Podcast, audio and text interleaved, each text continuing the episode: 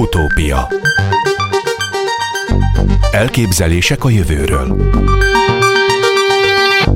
Najman Gábor műsora A hír úgy szól, az LK szakemberei a világon elsőként lőttek ki az ITER fúziós berendezés védelmét szolgáló hidrogénjég lövedékeket. Itt van velünk Zoltnik Sándor, fizikus, az Energiatudományi Kutatóközpont laborvezetője. Jó napot kívánok! Jó napot kívánok! Az Energiatudományi Kutatóközpont laboratóriumának mérnökei és kutatói a koronavírus világjárvány közepén rekordidő alatt tervezték, építették meg és helyezték üzembe azt a kísérleti belövő rendszert, amelyel 2021. decemberre óta közel 400 kilövést hajtottak végre az ELK KFKI kampuszán. A laboratóriumban 2022 nyarán a világon elsőként készítettek és lőttek ki olyan nagy hidrogénpelletet, amelyet később az ITER-ben is használni fognak. Vagyis én úgy veszem hogy lőttek már ki ilyen lövedéket, akkor miért mondják, hogy az LK szakemberei a világon elsőként lőttek ki az ITER fúziós berendezés védelmét szolgáló hidrogénék lövedékeket? Igen, tehát itt arról van szó, hogy talán lépjünk egy kicsit hátra, hogy honnan indul ez az egész dolog, talán, hogy megvilágítsam. Tehát az ITER egy nagy fúziós berendezés, kísérleti berendezés lesz, amelyik a következő néhány évben most már el fog indulni Dél-Franciaországban, és ebben egy ilyen berendezésnek az az érdekessége, hogy összesen néhány gram anyag van csak egy ilyen kb. 1000 köbméteres térfogatban, és ez a, ez a nagyon sok anyag, ez nagyon magas hőmérsékleten van, a nap hőmérsékletének a tízszeresén, a nap központi hőmérsékletének a tízszeresén van körülbelül, és hogyha valami történik a, a berendezés vezérdésével, vagy a, maga ez a forró anyaggal valami furcsaság történik, akkor nagyon gyorsan le tud hűlni. Tehát nincs olyan probléma, mint egy mai fissziós erőműben, hogy akkor 100 tonnánig üzemanyag még ott nagyon hosszú ideig melegszik, ez azonnal lehűl, és ez is egy probléma, hogy ez a lehűlés ez akár egy ezred másodperc alatt be tud következni. És ez alatt az idő alatt nagyon gyorsan le tud adni nagyon sok energiát, ami esetleg a berendezés belső falába valami károsodást tud csinálni. És ennek a megelőzésére eh, tervez az ITER kísérlet egy olyan eh, rendszert, amelyik ilyen problémás esetekben nagyon gyorsan, nagyon sok mennyiségű anyagot juttat be ebbe a forró gázba, plazmába, olyan módon, hogy ezt a hidrogén vagy neongázt lefagyasztjuk mínusz 268 Kelvin, Celsius fokos hőmérsékleten, és utána egy szilárd állapotban lőjük a plazma közelébe, ahol összetörjük, és egy ilyen szilárd dirib darab repül be a plazmába. Azt írják, elnézést, elnézést, hogy közbevágok, azt, azt írják a tájékoztatóban erről, hogy a berendezés védelme érdekében a biztonságos és gyors leállítást 27 darab bele, belövőeszköz Igen. fogja szolgálni, melyekből a puskagolyó gyorsaságú mínusz 260 Celsius fokos hidrogénjég lövedék az úgynevezett pellet apró jégdarabokra törve érkezik meg a forró plazmába.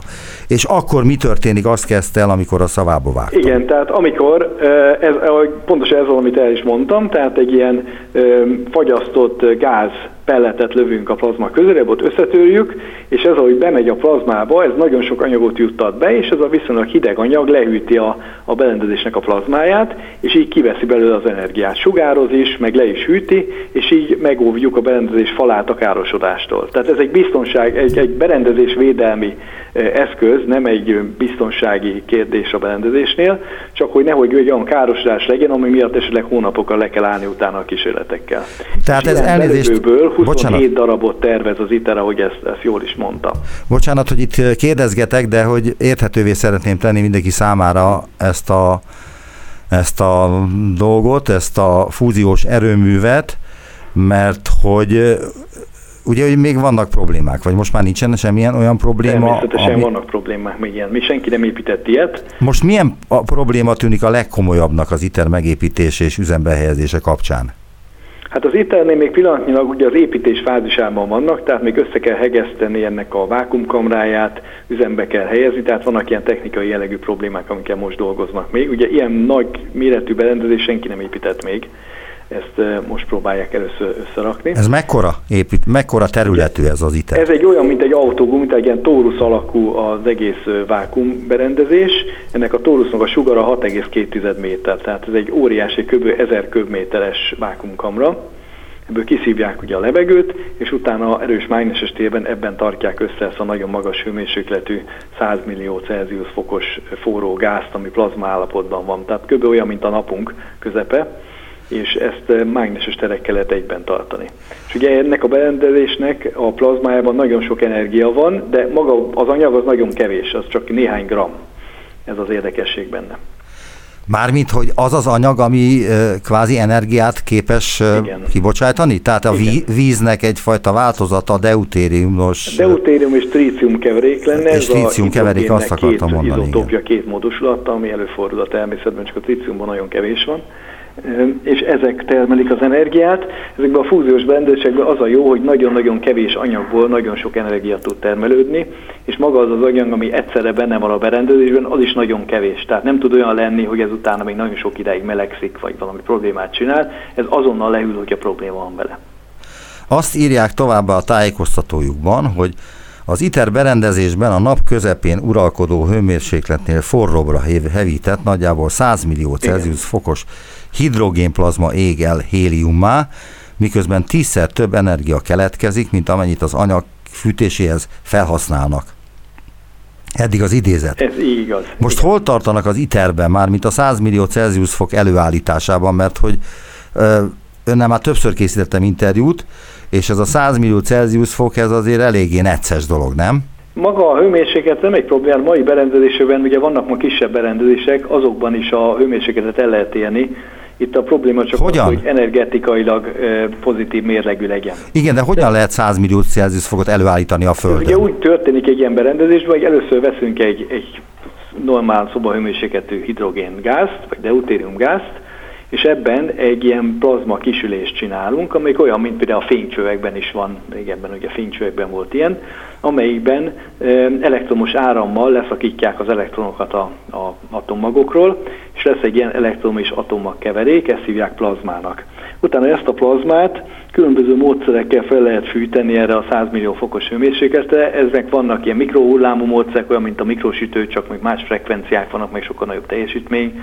Van olyan, hogy atomnyalábokat lőnek be, ilyen gyorsított atomokat, amik aztán fűtik ezt a plazmát. Tehát van több módszer és három-négyféle módszer is, amivel el lehet érni a hőmérsékletet. Tehát ez a hőmérséklet ez elérhető, ez nem probléma. A kérdés az, hogy elég nagy legyen a berendezés, eléggé eléggé sok anyag legyen benne, és, és egyben tudjuk tartani mágneses terekkel. Igen, de azt mondta, hogy többfajta mód van rá, de azt hiszem, hogy az emberek a legjobban arra kíváncsiak, hogy, hogy hát mégis hogy lehet 100 millió Celsius fokot elérni, ami e, még a napban sincsen, mert ugye ott, ott csak 1 millió fok van, Igen. és hogy azért van szükség nekünk a 100 millió Celsius fokra, hogy a nyomást azt kompenzálni tudjuk, mert azt nem tudjuk hát nem, azt a nyomást elérni. Ha 100 millió Celsius fokra, akkor elég gyorsan szaladgálnak már az atommagok, és hogy összeütköznek, létrejönnek azok a magfúziós reakciók, amivel végül is a hidrogén elég héliumát, átalakul héliummá. Tehát ugyanúgy a nap is ezt csinálja, csak egy másik folyamatban.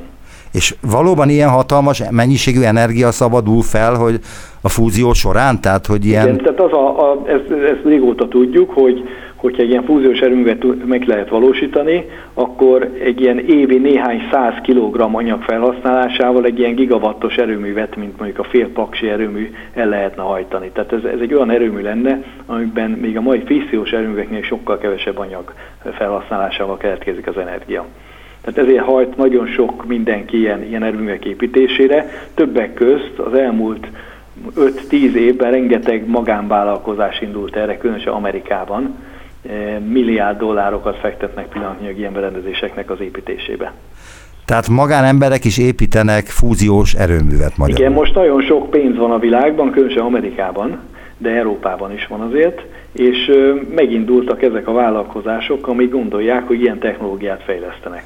És ez teljesen veszélytelen? Tehát egy atomerőműhöz képest egy ilyen fúziós erőmű az nem tartalmaz olyan veszélyeket, mint az atomerőművek? Hát gondoljunk Igen, az atomerőmű baleseteket. Nagyon kevés anyag van egyszerre, nem tud így úgy megszaladni, hogy utána még hosszú ideig melegszik, mint ugye Fukushima-ban is az volt a probléma, hogy, hogy az erőmű maga leállt, tehát az aktív energiatermelés leállt, de hogy annyi sugárzó anyag van, ilyen 100 tonnányi sugárzó anyag van egy mai erőműben, amik még utána évekig olyan sok hőt termel, amit állandóan hűteni kell.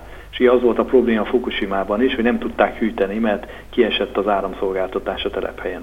És ilyen probléma egy fúziós erőben nem tud lenni, mert csak ilyen néhány gramnyi anyag van benne, amelyik, ahogy mondtam, másodperc ezredész alatt lehűl. De azok radioaktív anyagok egyébként?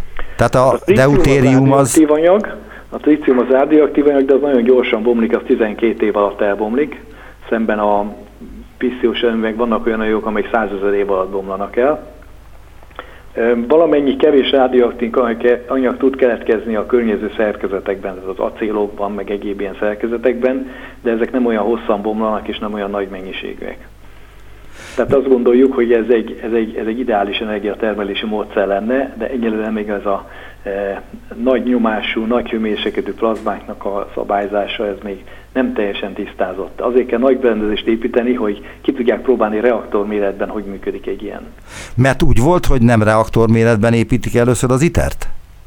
Nem, hát ugye nem reaktor, tehát kisebb méretű berendezések vannak a világban egy csomó. Tudom, hát Kínában is van ilyen, meg Kínában is van ilyen, Egyesült Államokban. Kisebb, de hát a legnagyobb Európában van, az Európai Uniónak az a JET nevű tokamak berendezése, amelyik egyébként már 40 éves. Az most már le fog állni jövő év végén Eh, az a legnagyobb ilyen berendezés, ennél kétszer nagyobb lesz az ITER berendezés. Tehát a technológia jó része ki van kísérletezve, csak nem olyan körülmények között, tehát például nem termel energiát, nem termel elég pozitív energiát, hogy lássuk a reaktor működést benne. Mire számítanak? Tehát, hogy amennyiben megvan a kulcsátadás, tehát kész van tokkal, vonóval az egész ITER, minden szempontból, akkor milyen, mennyi energiát várnak ettől, tehát mert hogy olyan álmok is napvilágot láttak a fúziós erőművek kapcsán, hogy ez megoldja az egész világ energia problémáját. Hát, ez megoldhatná hosszú távon. Maga az ITER egy kísérleti berendezés, az nem fog pozitív energiát termelni, csak demonstrálja, hogy több energiát lehet termelni. Tehát annak kapcsán azt a receptet használva, akkor bármelyik országban fel lehet építeni, vagy bármilyen Igen, helyen fel lehet építeni. Ez egy világméretű együttműködés, ugye Kína, India, Dél-Korea, Európa, Egyesült Államok, Oroszország, még Oroszország is benne van. Most is? A projektben. Most is benne van, igen. És semmifajta diszkriminációra nem tette kísérletet Oroszországgal szemben? Hát az ITER nem diszkriminálja, egyelőre minden kapcsolatot az ITER-en keresztül lehet tartani az orosz kutatókkal, amíg az orosz kutatók ebben benne vannak, amik őnekik engedélyezik, hogy benne legyenek ebben a kísérletben. De egyelőre nem merült ez fel, hogy Oroszországot kitegyék be. Nem is lehet kitenni belőle egyébként a szerződés szerint. Hány ők. magyar tudós dolgozik az ITER-en? Hát most itt az EK-ban különböző mm, részein az ITER-en dolgozunk körülbelül 30-an, mm, mondjuk így lehet mondani nagyjából, de van egy olyan kb. 5-6 magyar mérnök is, vagy még talán több is alkalmanként az ITER-nél, akik különböző részegségeket terveznek, építenek. Vannak olyanok, akiket magyar cégek küldenek ki, és vannak olyanok, akik már kim vannak sok éve, és ITER alkalmazásban vannak. Ön ö, rendelkezik-e valamilyen pozícióval az ITER-ben? Én nem, én egy külső, én vagyok egy ilyen ITER-es projektnek a vezetője. Tehát ez úgy működik, hogy az ITER ilyen szerződéseket írt ki pályázatra, amivel támogatni kell ezeket a pelletbelövési kísérleteket, és itt az Energiatudományi Kutatóközpont megnyert egy ilyet, ahol egy, egy ilyen támogató laboratóriumot hoztunk létre az ITER számára, hogy ezt a technológiát teszteljük és fejlesztjük. És ennek vagyok én a projektvezetője. Tehát ez nem egy ITER pozíció, hanem egy ITER, úgy lehet mondani, hogy ITER beszállott pozíció, de, de nem eszközt szállítunk, hanem itt egy technológiát fejlesztünk. E, akkor erről a technológiáról mondja le és bővebbet, mert a sajtóanyag az rendkívül szűk, tehát itt pelletekről van szó, ami micsoda? Igen, tehát ahogy mondtam, itt fogunk egy, egy acélcsövet, és annak a közepét lehűtjük folyékony hélium áramlással, mínusz 268 fok környékére, ez egy nagyon hideg környezet. Hát mínusz 273 az abszolút nulla fok, akkor Igen, az, az abszolút nulla fok fölött 5, 5 Kelvinnel. Alatt? Van. Alatt? Tess, az abszolút nulla fok alatt van 5 Kelvin. Abszolút nulla fok alá nem lehet menni, az, az abszolút Mármint, hogy a fölött alatt, akkor fél rosszul, értett, rosszul tettem Igen, fel a kérdést. Kelvin melegebb, mint az abszolút Igen, ezt akartam mondani. Igen. És akkor ebbe az acélcsőbe, mikor beeresztünk valamilyen gázt, leginkább hidrogént, vagy esetleg neont, vagy keveréküket, akkor ez ott belefagy a csőbe. Tehát olyan lesz, mint mikor a vascső belefagy a jég. Igen. Ezt szépen tudjuk kontrollálni, látjuk, hogy mi történik. Tehát messziről úgy néz ki, mint egy normális vascső, amiben jég fagyott hát bele. Igen, csak ugye nem látjuk a vascsövet, mert benne van egy vákumkamrában, hogy elegen szigetelve a környezettől. Igen. Meg hát azért van között egy csomó technika. És akkor hogy lesz belőle pellet? A csőben egy körülbelül, ez most amit használunk, az 28 mm átmerő cső, és ilyen körülbelül 55-57 mm hosszan fagyasztjuk bele a a gázt, amikor ez kész van, egyébként egy ilyennek az előállítása kb. egy órába telik.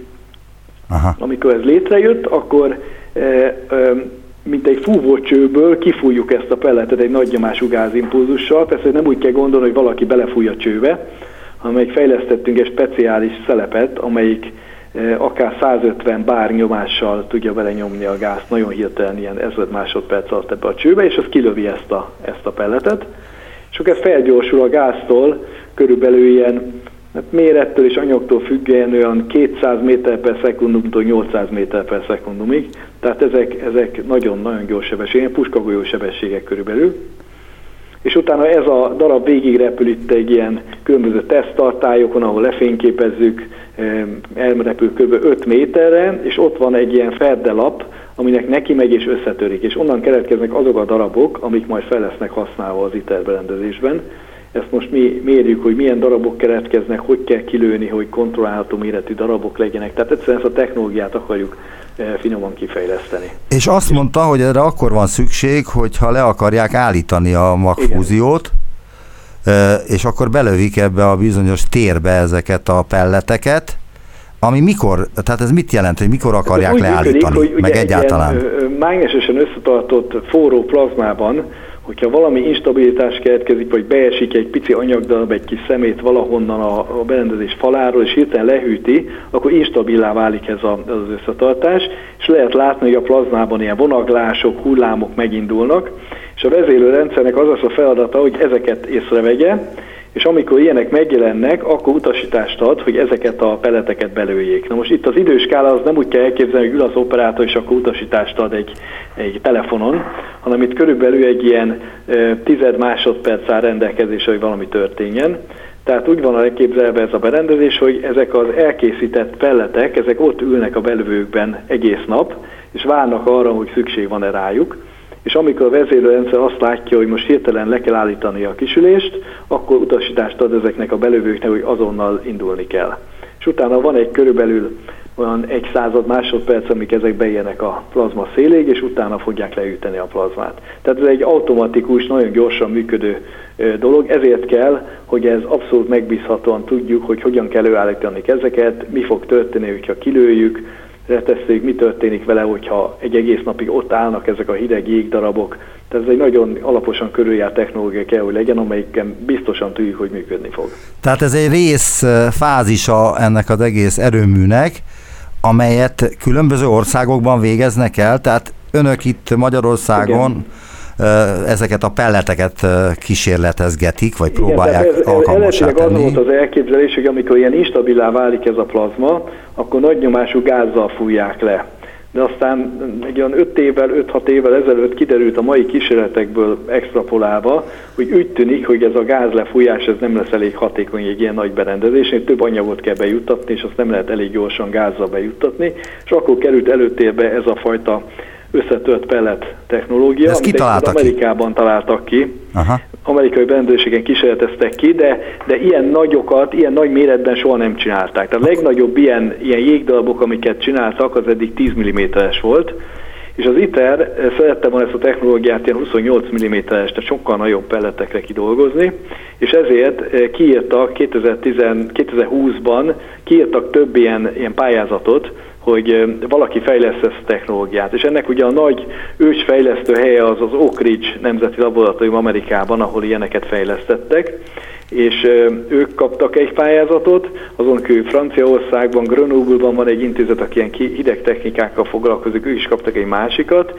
és mi megpályáztuk ezt, a, ezt az általános támogató laborpályázatot, a legnagyobb ezek között tulajdonképpen, és ezt megkaptuk és így jutott az a lehetőség számunkra, hogy ezt az egész berendezést megtervezzük és felépítsük. Tehát itt nem kaptunk semmi más utasítást, mint kaptunk egy skiccet, amiben megmutatták, hogy milyen hosszú távolságok kell, hogy legyenek, mekkora peletet kell csinálni, és utána mindent itt a e, mérnök és fizikus kollégák dolgoztak ki, fel, és tényleg rekordidő alatt, alig több mint egy év alatt a tervezés kezdetétől felépült a berendezés, miközben a Covid járvány dühöngött.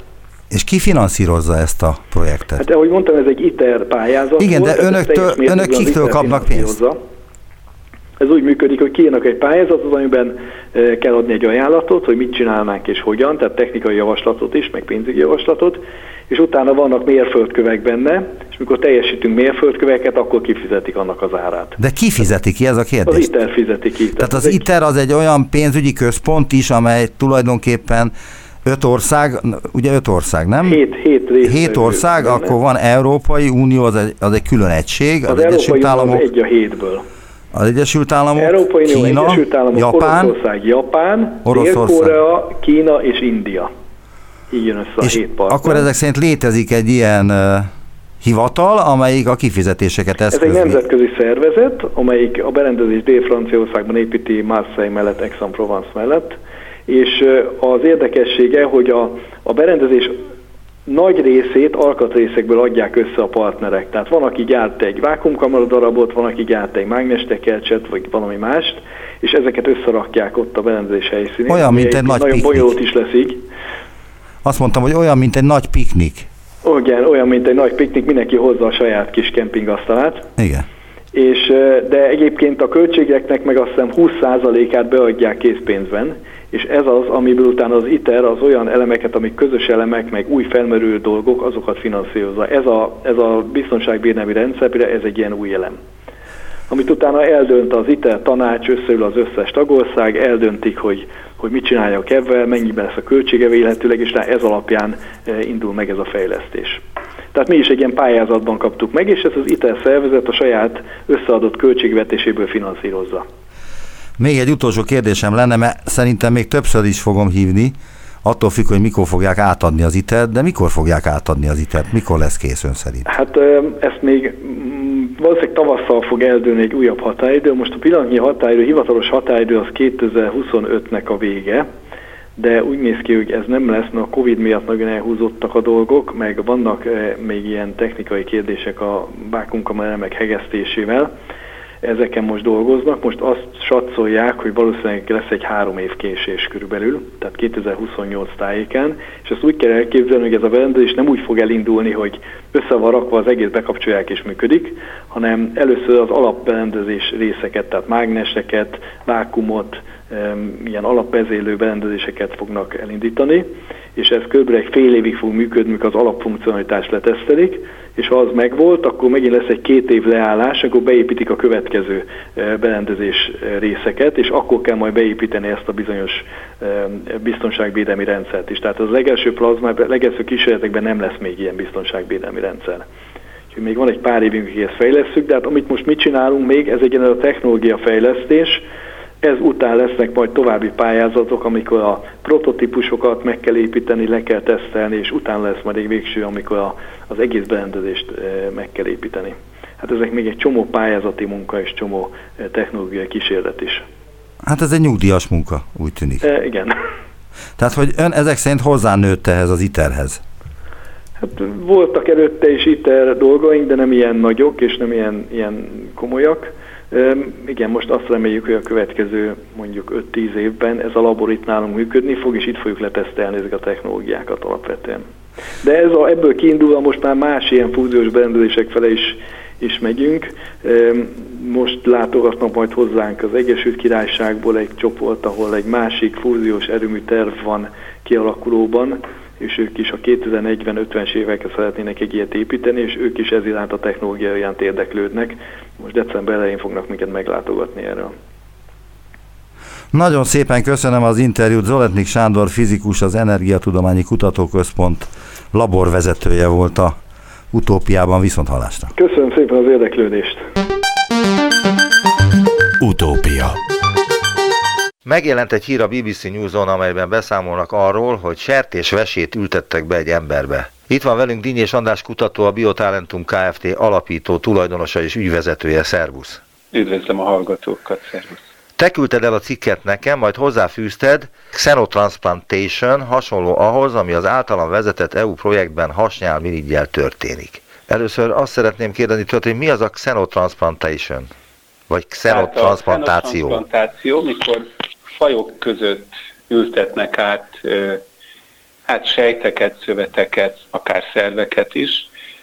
Egyébként annyira nem új a dolog, hiszen az, hogy sertésből származó szívbillentyűt kapjanak emberek, az már a 60-as évek végén elterjedt, Magyarországon is volt valamikor 68 körül az első ilyen, az, hogy égési sérülés után emberi bőr, sertésbőrből rakjanak be szöveteket, az is régóta ismer volt.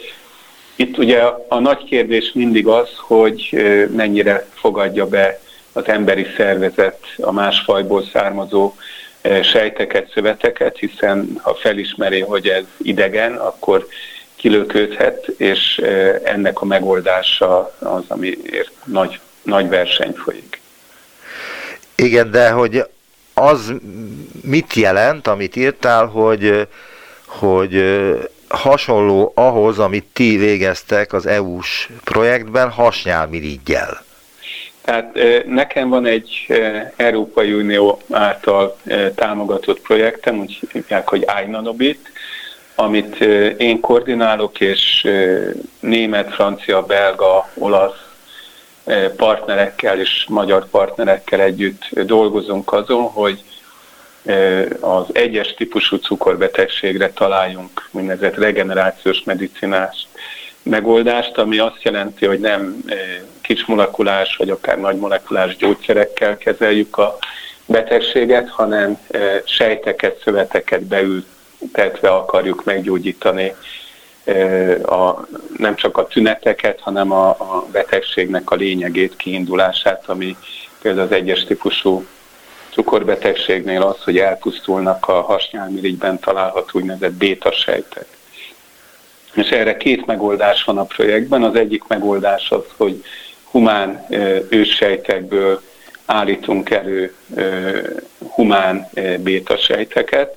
Ez Gödöllön a, a Biotalentum laboratóriumban történik, és ezeket ültetjük be egyelőre állatkísérletekben, eh, részben Brüsszelben, részben pedig majd Németországban is. Milyen típusú állatkísérletekről van szó? Mert hát hogy... először egérben kezdjük, tehát úgymond a legutóbbi kísérletsorozat mondjuk egy, több mint egy évig tartott, mert beültettünk ilyen humán sejteket az egérben a veseburok alá, és azt néztük, hogy mennyire maradnak életben, illetve mennyire termelnek humán inzulint, illetve úgynevezett C-peptidet, és több mint egy éven át gyönyörűen működtek, és mivel a, a sejteket egy fluoreszcensé tettük, egy, egy különleges jelző fehérjét beültettünk genetikai módosítással ezekbe a sejtekbe, nagyon szépen tudtuk követni azt, hogy a sejtek életben vannak és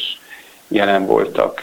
Úgyhogy a Lehet el vele kérdezni? Részlete, részleteket is mondtad, hogy az egérnek a veséje alá tettetek ilyen... A veseburok alatt az nagyon gyakran egérben ha kisebb mennyiségű sejtet akarunk beültetni, az egy nagyon jó hely arra, hogy viszonylag könnyen elérhető, tehát egy kis műtéttel, mert a vese közel van a... Mert nincs a, ves, az egérnek nincsen hasnyálmirigye?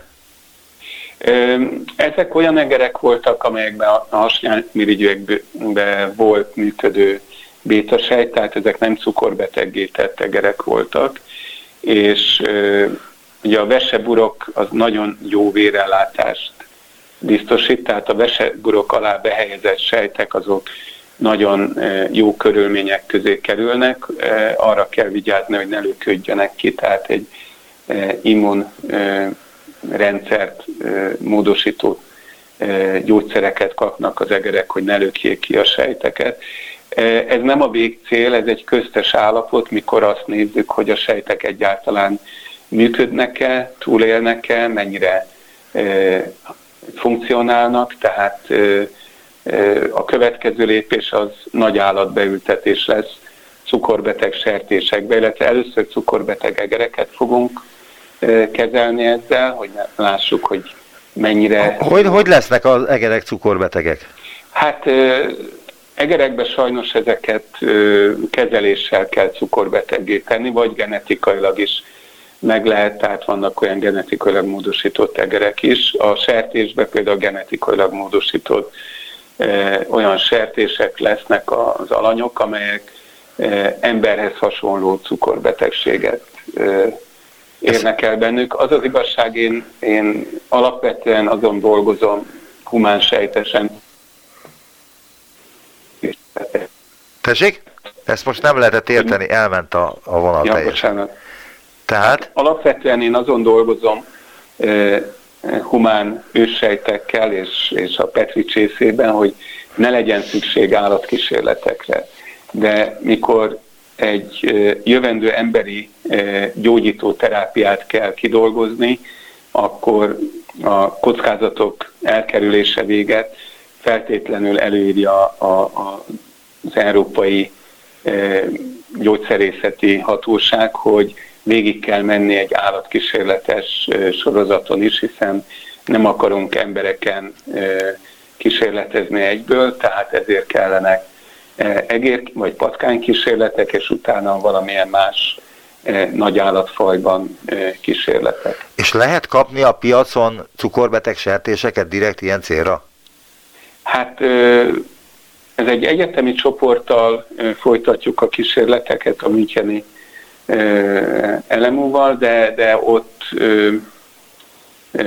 tehát piacon ezek igazán még nincsenek, de egyébként lehet. Tehát ilyen nagy állatmodelleknek az előállítása, ez nemzetközileg egy nagyon fontos terület, de ugye csak néhány gyógyszergyár használja egyelőre őket, tehát ezért egy nagyon speciális piaca van ennek a területnek. De Ez nagyon drága? Tehát egy ilyen sertés drágán, nagyon drága? Igen.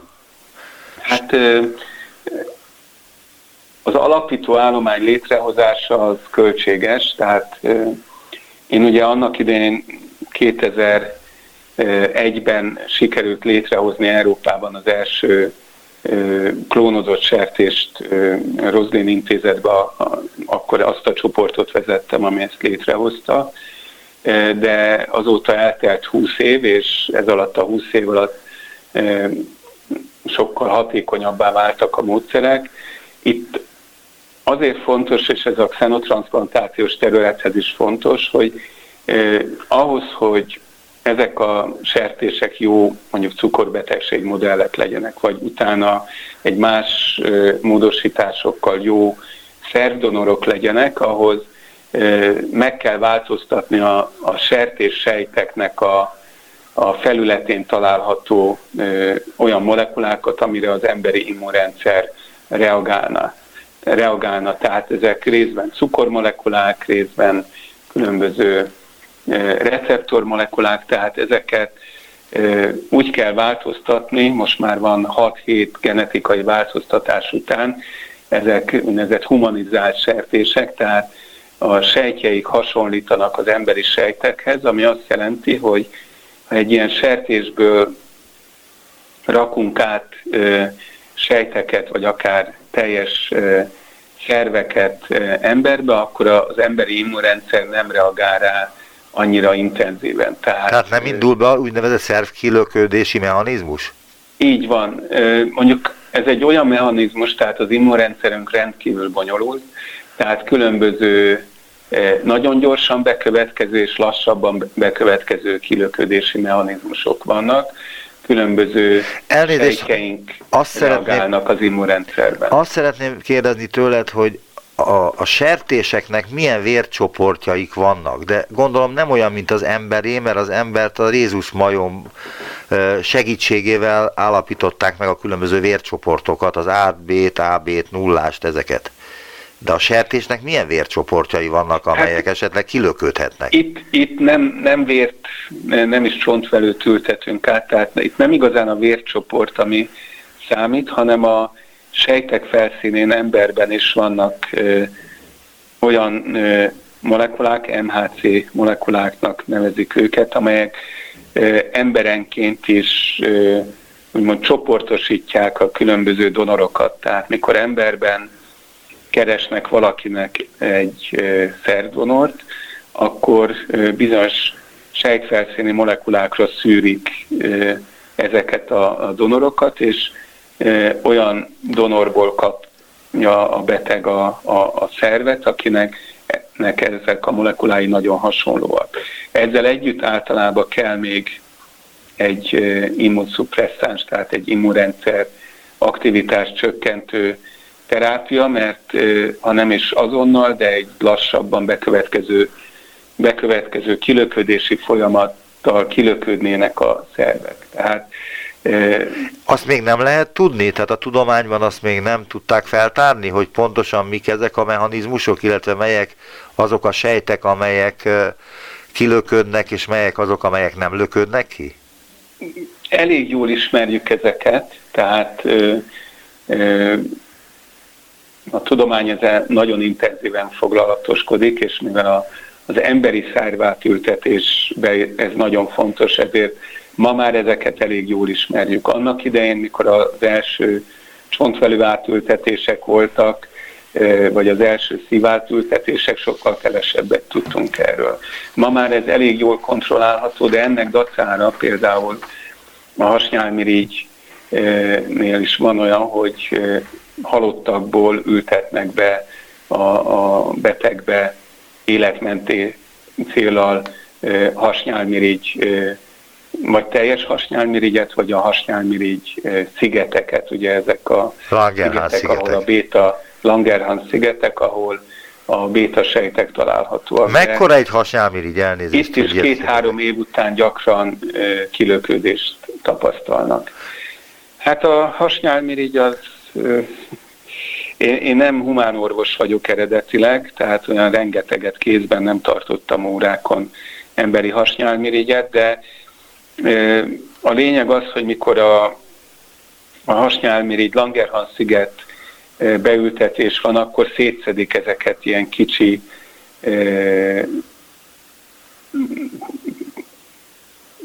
10-20-30 mm-es, 1 cm-es kis szövet szigetecskékre, akár még kisebbre is, hiszen a Langerhans szigetek azok nem olyan nagyon nagyok, és ezeket ö, ö, ültetik be, ugye gyakran a, a, a vénán, a májvénán keresztül a májba, mert ott is ezek funkcionálisan meg tudnak tapadni, jó a vérellátás, és és működnek. Tehát, hogyha beültetnek ilyen hasnyálmirigyet, akkor nem is a hasnyálmirigy helyére ültetik ezt be, hanem a máj valamelyik részére? Vagy Kétféle részére? megoldás van, az egyik az, mikor a teljes hasnyálmirigyet ültetik át, de ez a ritkább ma már, hanem gyakrabban a hasnyálmirigy szigeteket ültetik át, mert jobbak a, az eredmények, de mint említettem, még így is van úgy, hogy két-három vagy öt év után mégiscsak kilöki a szervezet ezeket a sejteket, és akkor egy újabb beültetésre lenne szükség.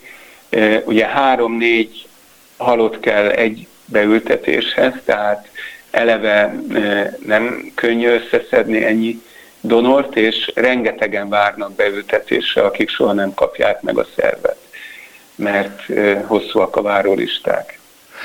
Azt olvastam itt a lexikonban, hogy tudni lehet azt, hogy a klinikai beültetéshez szükséges szervek hiánya miatt a pótszervekre szoruló betegek 20-35%-a meghal a várólistán. Ez így igaz sajnos, hát betegségtípustól is függ, hogy ez e, lehet még ennél magasabb is.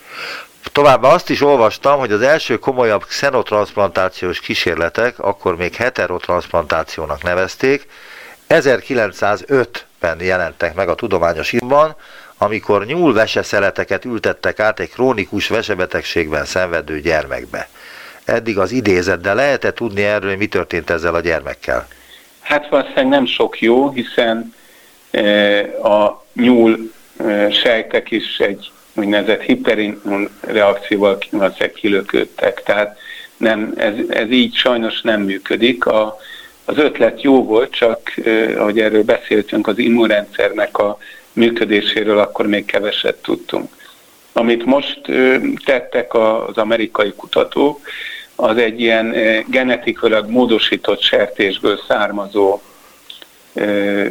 vese volt. Én egyébként valamilyen szinten ezekkel a kutatókkal még 1990 7, 8, 9, 1999 körül dolgoztam Amerikában, de azóta nagyon sokat fejlődött a terület, meg a cég is változott, és ők ugye 2001-ben módosították a, a bizonyos felületi cukormolekulákat ezeken a sejteken, de mint említettem, a, a Müncheni csoportnak most már ilyen hat genetikai módosítást hordozó sejtése is vannak, e, és e, az amerikaiak azt csinálták, hogy egy agyhalott betegbe e, kaptak engedélyt arra a családtól, meg a hatóságoktól, hogy egy ilyen vesét rákössenek a, a keringésére, hogy megnézzék, hogy mennyire van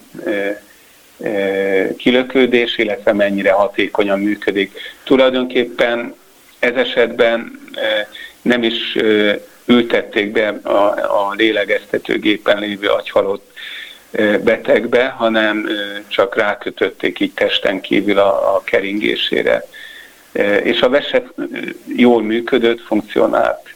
Tehát de te az előbb azt mondtad, hogy de az előbb azt mondtad, hogy hát van, amikor két-három év múlva történik meg a kilöködés.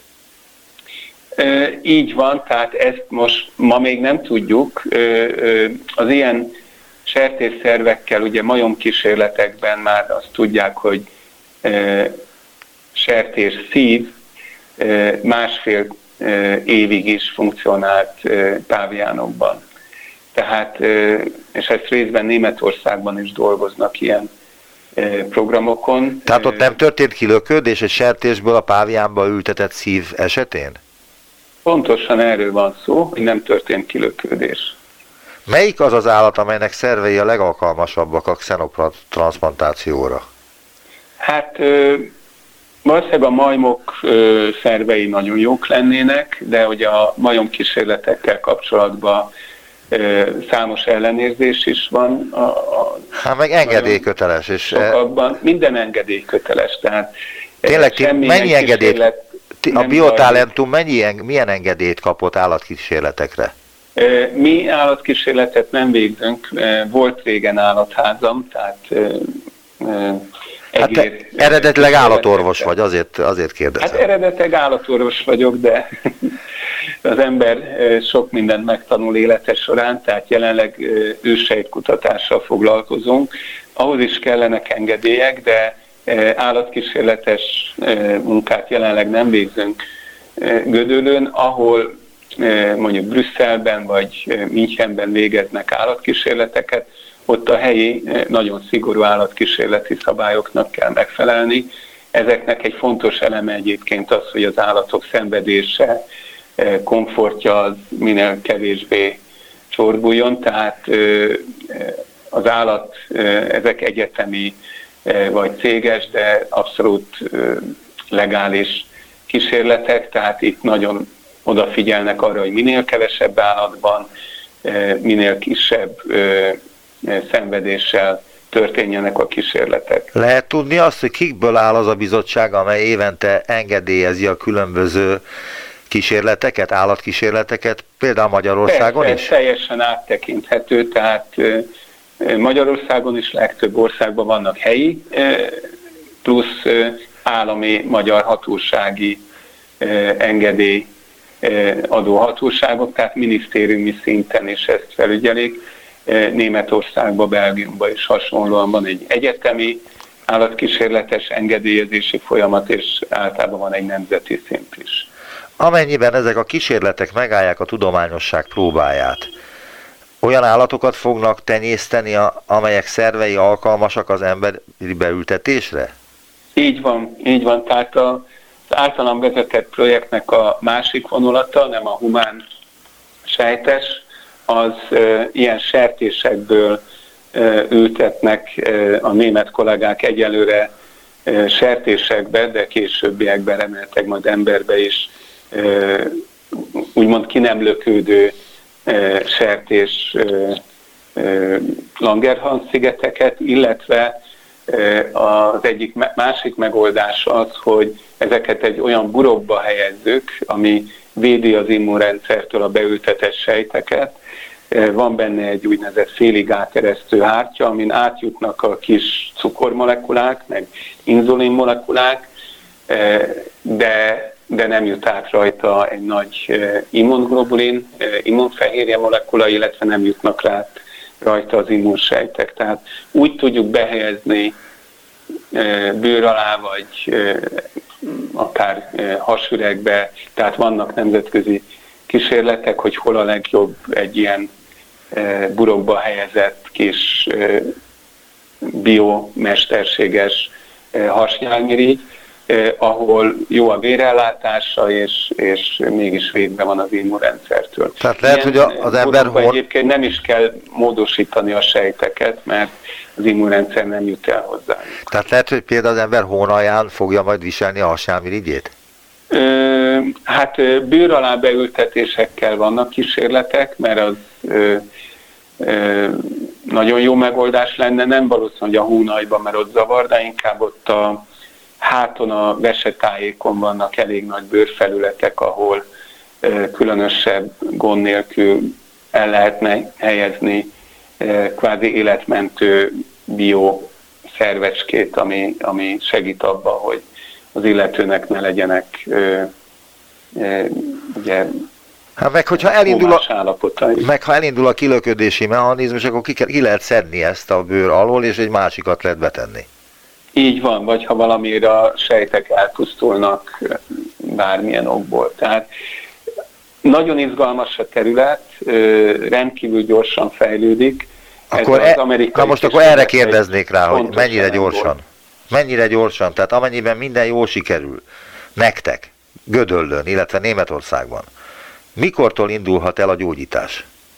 Hát ez egy ö, annyira Jó. új terület, hogy itt a hatóságoknak is tanulni kell úgymond az engedélyt, meg a kockázatokat. Tehát egy amerikai cég Amerikába két éve, Európában egy éve indított el első klinikai kísérleteket ilyen burokba helyezett hasnyálmirigy sejtekkel, ezen kívül a Parkinson betegségre Japánban és USA-ban elindultak kísérletek, és Kínában. Makuláris vakságra szintén őssejtekből előállított regenerációs medicina sejtekkel Japánban, Angliában és Kínában. Tehát ez egy olyan gerincvelő szakadásra USA-ban, tehát ez, ez, az, ez egy új iparág, ami most születik. Az, hogy Magyarországon ez mikor lesz elérhető, az egy nagyon nagy kérdés részben attól is függ, hogy mennyire kapunk jelentős támogatást hazai ehhez. Tehát én jelenleg Európai Uniós támogatásból tudom ezeket előrevinni, de ahhoz, hogy ebből egy gyógyító eljárás legyen, az, az egy nagyon költséges folyamat, hiszen mint a gyógyszermolekuláknál itt is klinikai kísérleti fázisokon kell végigmenni. Tehát az állatkísérletekkel megteremtjük az alapját, de utána ezeknek végig kell menni a három fázison, és az bizony milliárdos költségbe kerül. Ha utána működik a terület, akkor viszont fantasztikus lehetőségek vannak. Egy gerincvelő szakadást USA-ba úgy satszolják, hogy kb. 5 millió dollárba kerül a társadalomnak az illető élete során a kezelése, meg a, a kiesett társadalmi munka, haszon, amit ő folytatna, illetve hát annak a, a, az ideje, aki rá vigyáz. Tehát 5 millió dollár az ugye másfél milliárd forint. Tehát ez azt jelenti, hogy egy költséges kezelés is megéri társadalmi szinten hosszú távon. De hát ez egy jövő zenéje, mert jelenleg még egyáltalán azt akarjuk látni, hogy mennyire hatékony a kezelés, jelenleg még rendkívül drága lesz, de ahogy a rák orvoslásba is, meg bizonyos genetikai betegségekhez akár több száz millió forintos kezelések is elfogadhatóak ma már, és, és megfinanszírozza bizonyos országokban a, a társadalombiztosítás, ez, ez bizony ezen a területen is megtörténhet. Nagyon szépen köszönöm, hogy interjút adtál nekem. Dinnyés András, a Biotalentum tudásfejlesztő Kft. alapító, tulajdonos és ügyvezető igazgatója volt az utópiában. Szervusz, köszönöm szépen az interjút. Nagyon köszönöm, egyszer. örömmel máskor is.